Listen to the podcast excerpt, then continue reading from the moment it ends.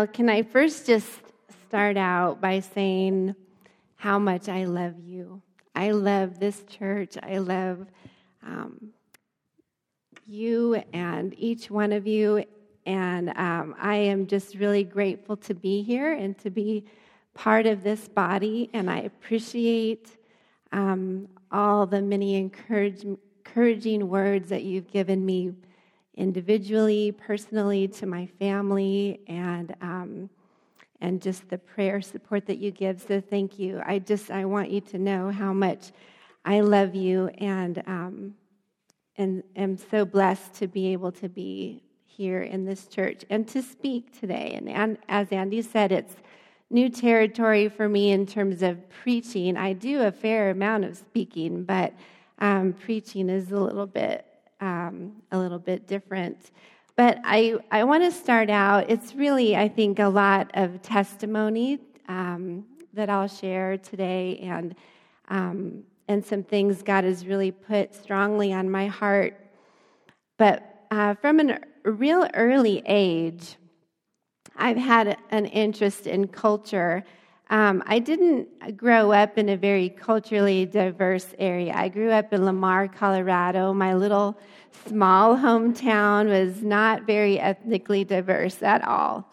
Um, but, however, I did grow up in the church, and because of that, I heard um, amazing missionary stories. We had um, missionaries that would come and stay in our home and and share. We'd um, have, I remember, you know, flannel graph stories of all the missionaries of the past, the great missionaries. And I remember very early on loving to hear those stories the um, miraculous healings, the deliverances, the the rescues, you know, all of those things, the freedom from bondage and spiritual oppression, um, the transformation of lives. It just it uh, planted some seeds in my heart uh, and a picture of God's heart for the world were planted early on. As a teen,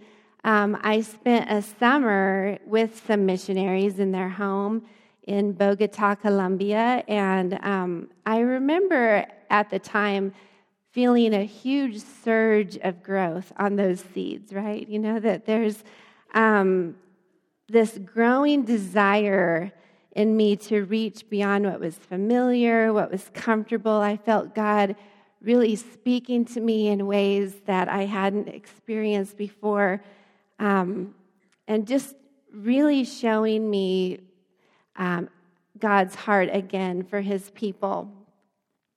So I didn't know what that would look like for my life. I felt a strong calling. But I had ideas, of course, you know, you do as a young person. I pictured myself um, across the ocean, you know, in remote villages, grass huts, the whole thing. In fact, the, the more difficult the conditions, the better, right? You know, it's like, um, was it idealistic and romanticized? Maybe just a little bit. But my heart, in my heart, I felt ready. I felt ready to go anywhere that God would call me. So, fast forward to 30 years, and I've spent, I don't know, maybe roughly about 10 weeks doing missions work on foreign soil. Um, not even one night in a grass hut, unfortunately. But um, by God's grace and his faithfulness, he has led me farther into unknown territory than I could have ever even dreamed. Um, he's opened doors for me that no man can shut, Revelations 3 8. Um, he's used people in my life uh, to come into my world also and bring the love of Christ to me. Um, and now I have some missionary stories to tell, and I'm hoping some seeds maybe to plant in others. So instead of the villages of Africa, um, God took me to a strange and distant land called Kansas. across the vast plains, across I 70, mm, past the two headed sheep and the giant ball of twine. Um, he had a, a, a purpose for me there to grow my roots deep and to do a transformational work in my life. And that process of discipleship, um, he continues to do to this day. That's why I'm up here, right? I'm still growing. So, as Andy mentioned, I've been in education since I graduated college in 1990. Um, I currently work as a consultant to school districts to support teachers in their ability to effectively teach culturally and linguistically diverse populations of students. I taught here in, in Grand Junction for a number of years at what used to be Columbine Elementary. Um, as part of that work, though, I've encountered some really interesting things about culture. It challenges us, really challenges us, even when we are well meaning and um, really want to, to have breakthrough. It's tough. Um, I, I encounter teachers often who work many hours and feel feel burnout and blame and discouragement because of because of cultural differences that um, that cause them to feel ineffective. So I want to share a couple of things with you from that realm that I think apply to what God would um, speak to us today. A few things to keep in mind about culture and why it's so challenging. First of all, is that uh, we have different cultural identities. So, uh, Hannah's going to put a slide up here. So, here's a couple of um, just some of the ways that we have cultural um, differences. Culture refers to um, our identification with or belonging to a particular group based on categories, right? We have different things that we identify with maybe more at different times or stages of our lives. There might be things you see up there that come to the forefront for you at this season in your life. It's complex, it's very multifaceted. It's much more than nationality or ethnicity. We have lots of differences culturally. We're unique. Every single person in this room has a different cultural identity, even if you grew up in the very same family, right? Because you have differences in your life than your siblings. So I, I believe that that's by design, right? That we are all a part of God's big redemption story to the world. We're to be his salt and light. So here's another reason why culture is challenging, besides just our differences, is cultural competence. We all have limits in our cultural competence. Uh, cultural competence is the ability to understand or to communicate with effectively and interact with people um, from other cultures. So, there's a few things to think about with this. One is that we have all of these things that make us unique. Our cultural identity create for us a lens, right? That we view everything through. We view ourselves, we view other people, we view the setting, our occupation. It's all because of our own cultural identity. If I'm a female, I'm going to see things a certain way.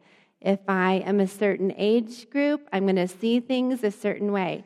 That's our lens, and it causes us to have perceptions and assumptions.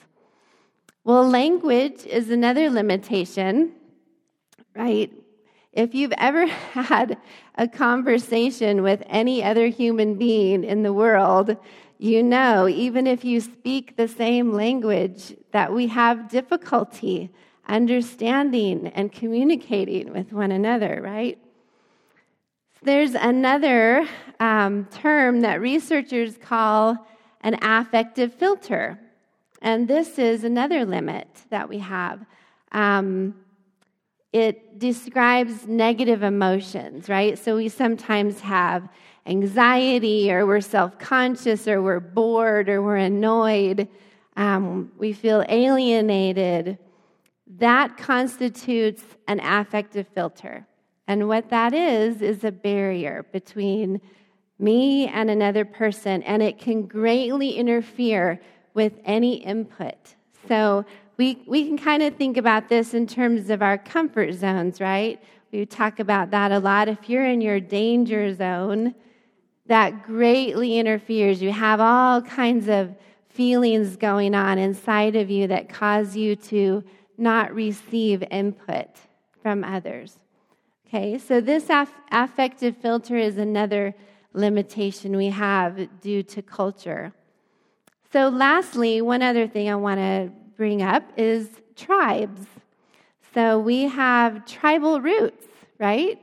Don't we? So, throughout history, on every continent, um, on every continent, tribes have existed in social groups. We saw this quite a bit last week, right? The tribes that were coming um, to support each team. Even though we live in a more um, integrated society, we are still often tribal in our nature. So um, rather than feeling alone in our differences, what do we do? We group, right? We group together. We want camaraderie, a common bond. We want loyalty with people. We want people that get us, that understand where we're coming from. So we group together. Well, and we can function this way in productive ways at times. Um, we have healthy competition, rivalry, things like that, all in fun. But y- you know, as I do, that it can deteriorate very quickly, right? It soon can become an us and them. And we have this all the time teachers against parents, boys against girls, young against old, all of these things that we've been talking about. It comes from that, some of that tribal root that we have. It can lead to even violence, right? We see this all the time in the news. We feel threatened by other people that are different. And another downside is that we get really, really good. In fact, I would say we're very proficient at this, at justifying ourselves. Okay? So, all of this is brokenness in the world. Our differences are divide us. They make us feel threatened. So you have the next slide. We have all of these differences that um, that bring us, um, separate us. And there's an ocean that divides us. That's an ocean, by the, by the way, not bacon. Bacon does not, does not divide us usually, that brings us together. so, so, what is the answer? How do we ever achieve unity? How do we ever have community when we're so different? How can we stop hurting each other? Right? This isn't just an, a question we have in the church. This is a question we have in the world. There's TED Talks. How do we heal America? There's researchers that are doing all of this work in schools. They call me in. How do we do this in, in um, the classroom? It's an age old dilemma, and it doesn't seem like it's getting any better. In fact, a lot of times it feels worse, right? So, um, the problem there's media campaigns, there's these research, we put our, our best minds to it, we bring all you know, the intelligence and everything that we can, even, even the humor and the wit to try to, to figure it out and be lighthearted. There's so many messages that, um, that I've heard, even just in my lifetime, that that come from the world. Like I think I don't know if you saw it, but the one of the most recent ones during the commercials was "Give the world a Snickers." Did everyone see that one? So that's that's an option. We could try that. um, but there's other ones. You know, there was "Give the world a Coke and a smile." Um, give peace a chance. Here's just a few that I remember. Um, I know. How about let's get all the popular pop artists together and sing? We are the world, we are the people, right? How about let's throw kindness like confetti? Let's be nicer. Um, if you can't say something nice, then don't say anything at all. Let's reach across the aisle. Let's walk a mile in someone else's shoes. Let's be the change that we want to see in the world. We are more alike than we're different, right? Won't you be my neighbor? All of these things. It's the best we have to offer. These are great sentiments, really. I mean, they're nice, they're well meaning, but every time, every decade, every century, they fall short time and time again. I don't usually like to be the Debbie Downer in the room. I like to be the positive one. But but it's true. It they don't they don't last, right? We know this. As Andy's mentioned several times in this series, we often try inadvertently to, to bring from the culture into the church. So let's let's just try these things in the church. So everything that the world says to do, let's do it more. Let's do it better. Let's throw more kindness like confetti, right? And that's kind of our solution. But here's, here's the truth of it is that we do this very same thing. I find I might find some common ground with someone else and form a small group. Let's make a small group. We, you know, we're the same age or we're in the same stage of life or um, maybe we have a same, the same interest about studying something in the Bible. But sooner or later, those cultural boundaries start to appear, right? Whatever they are. Soon, that person's rubbing me the wrong way. You know, that person is so critical she really embarrassed me. I feel so dumb compared to everyone else. I don't think I want to go anymore. Right? Isn't this what happens constantly? It's, it's a brokenness problem that we cannot fix.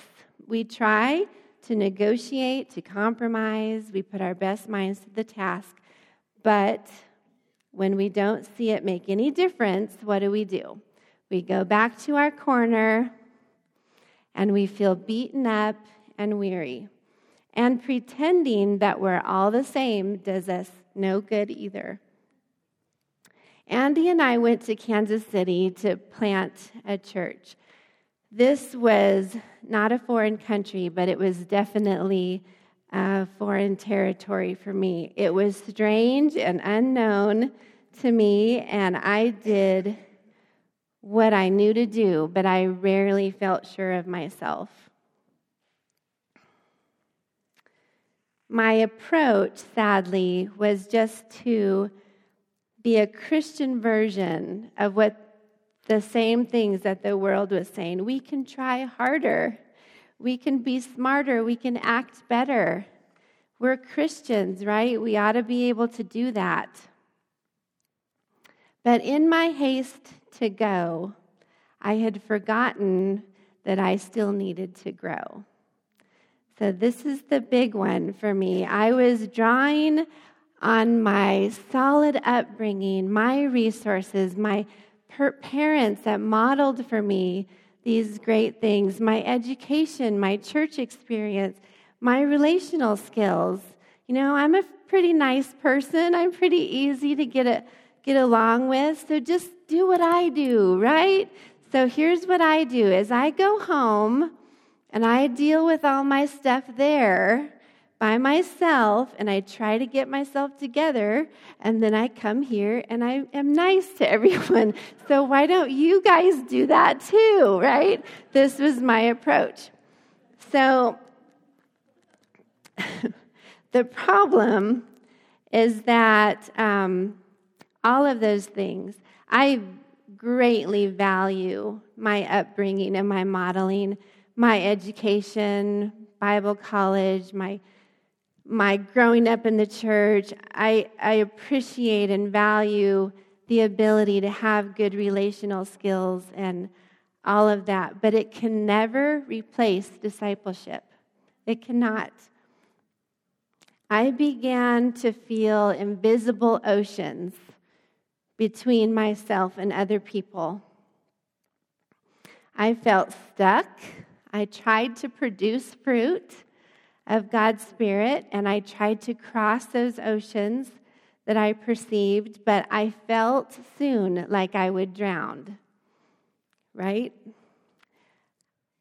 So I would move back to my shore. People are not easy. They are real and they are broken. They are complicated and they need love that transforms. I'm going to say it again in um, a personal. I am not easy. I am broken. I am complicated and I need love that transforms. And so do you.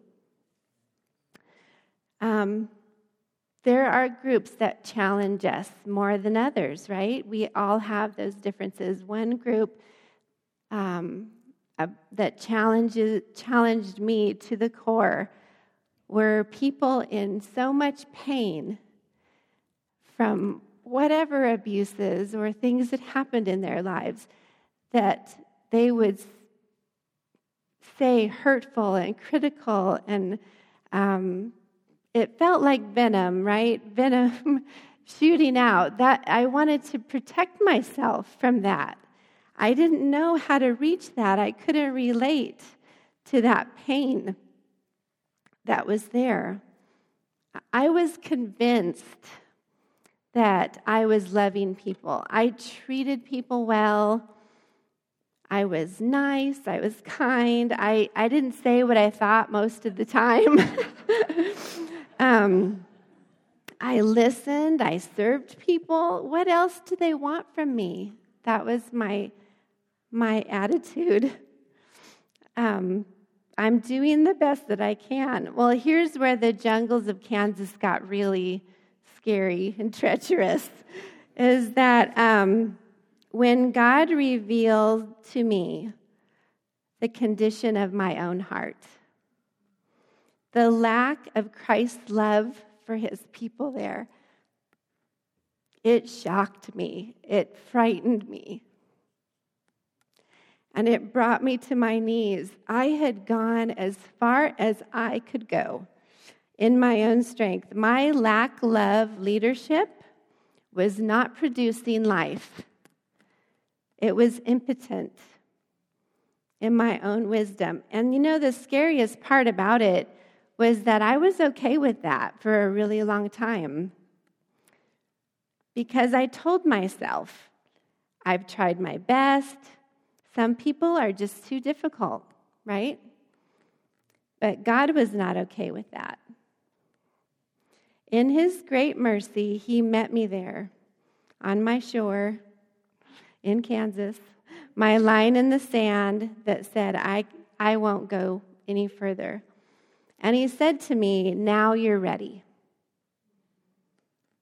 to go into all the world, not in your love, but in mine.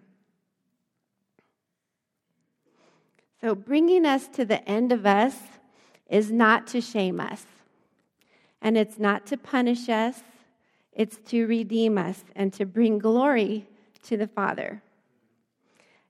God had a plan for me in Kansas so that I could bring the love of Christ across cultural boundaries, to grow me deep there. Here's what he said to his disciples as they sat around the Passover table the night before he died. And he says it to us John 13, 33 through 35. A new commandment I give you, that you love one another just as I have loved you. You also are to love one another. By this, all people will know that you are my disciples if you have love one for another. To be a disciple of Christ is not just to do what the world does, only better, with a Christian title. It's to be changed, miraculously changed, transformed by God's Spirit, by the living God, into a person with a new heart of love. So, why is this one another love so transformative? The answer comes when we stop and consider why Jesus calls this commandment new.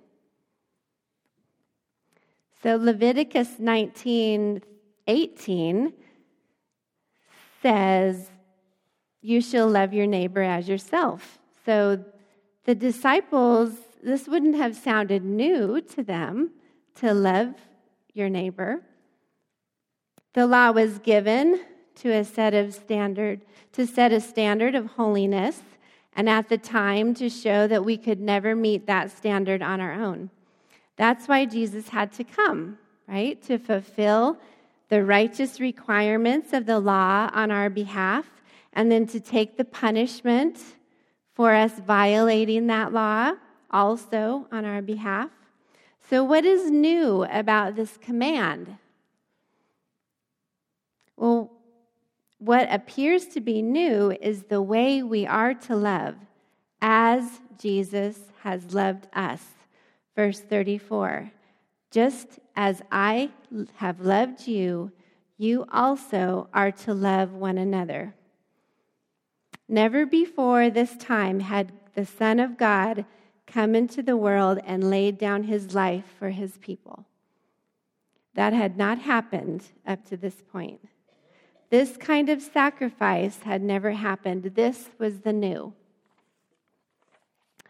Why is it that when disciples love each other sacrificially, as Jesus did, that there is such powerful evidence that they are growing deep and are true disciples of Jesus?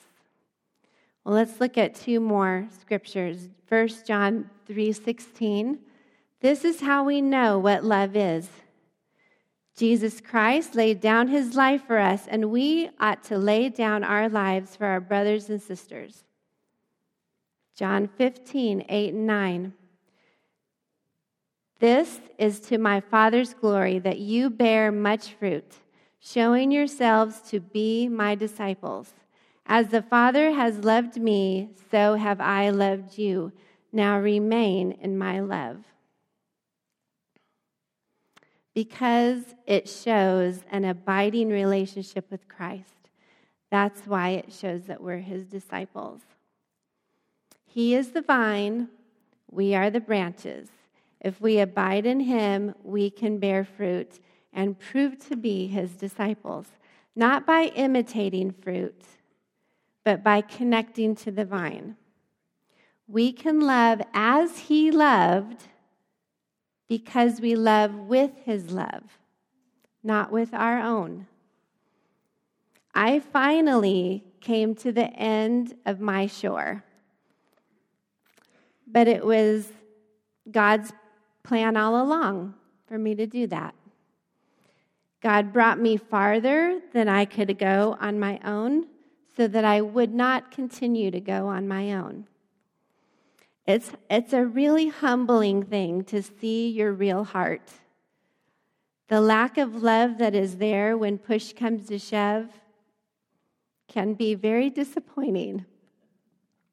But that's when God gets the glory because you let His love begin to flow through you. Human love always has a limit. I can never go beyond my limit apart from abiding in Christ. People are transformed by Christ's love, not Jerry's love. I can only bring his love to others when I'm abiding in him. My love will only take me to my shore. It's Christ's love that takes me across the oceans that divide us. Will you do something with me? Um, can you look in your mind out across whatever ocean that divides you and someone else? Maybe it's a parent, a roommate, a sibling, maybe someone in your small group or a parent on your child's team, child's teacher. I could go on and on. Someone that um, you trusted but betrayed you, a person that disrespected you in front of others, a person that overlooked you or rejected you. There are differences that are real that divide us. And the tendency to retreat is very strong. What cultural boundaries is God calling you to cross to reach someone with his love? These real oceans stop us in our tracks. Oceans of hurt, oceans of mistrust, oceans of anger or fear or rejection. But here's the good news that God is inviting you to grow deep in Him. He's inviting you to let Him do the work of discipleship in you. He wants to spend time with you, to be with you, to speak to you, to reveal things to you. And He wants you to be able to hear Him and respond to Him in obedience. His love will go the distance every single time. He's calling us to go to every corner of the earth, but He's going to start with the borders that are right in front of you. He invites us to stand on our shore and face our limits, right?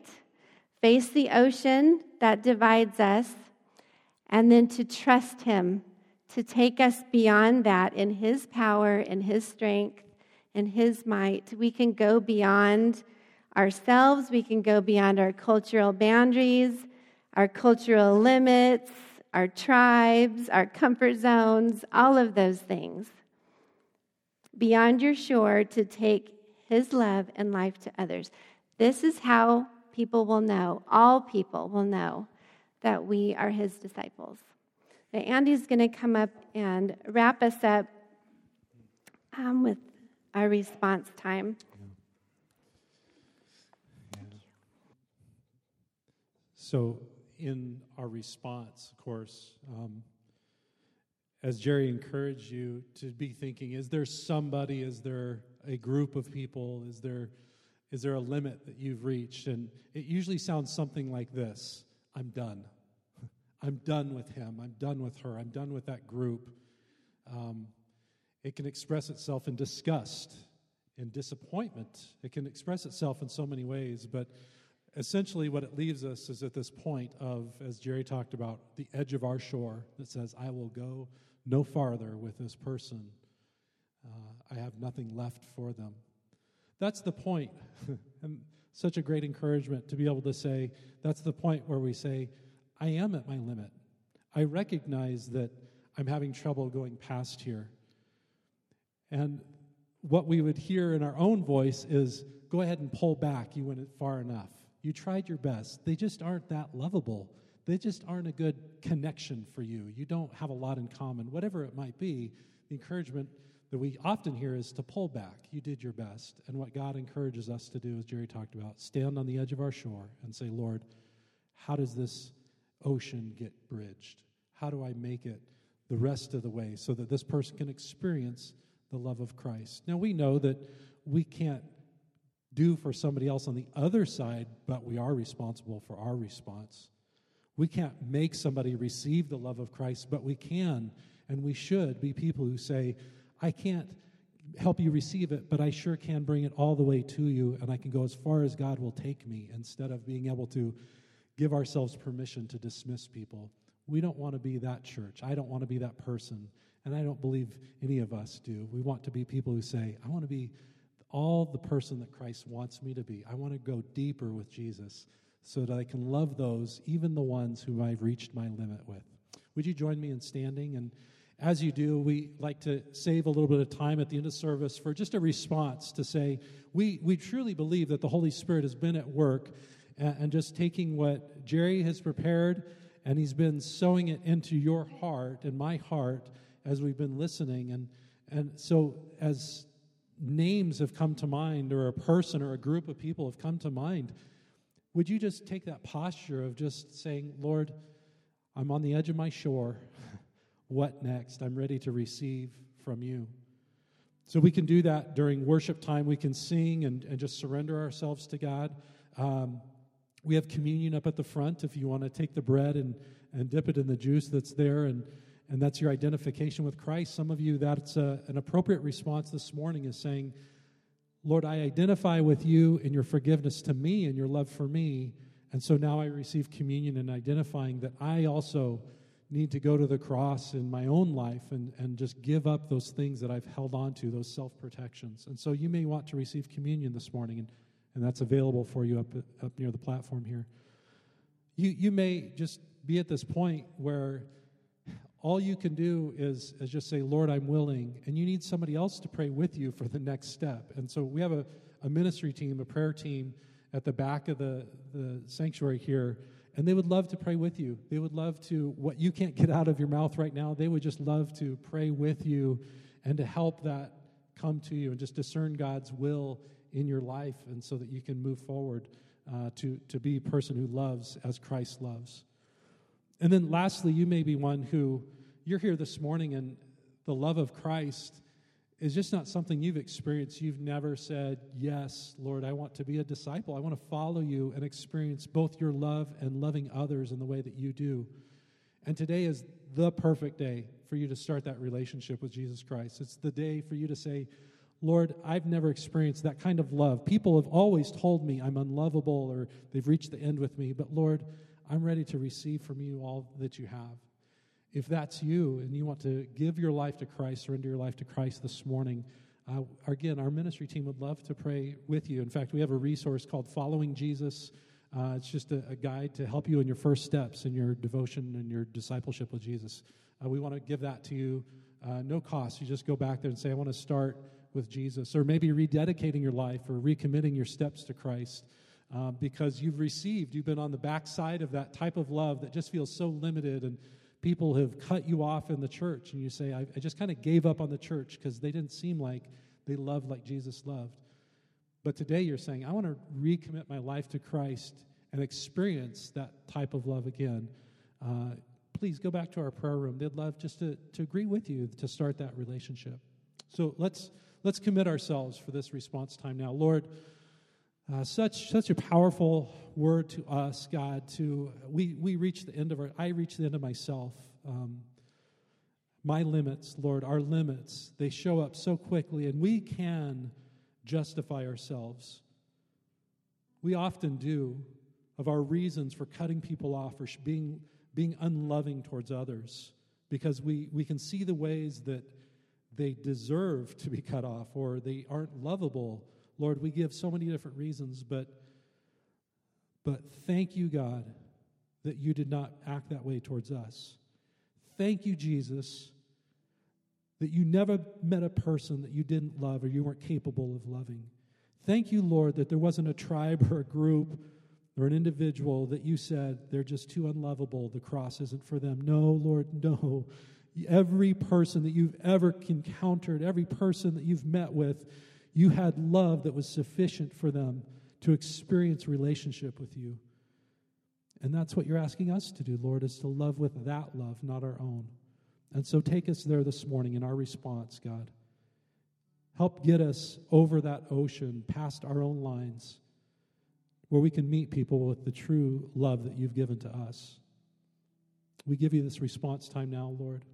We take the next step because you invite us to. Amen.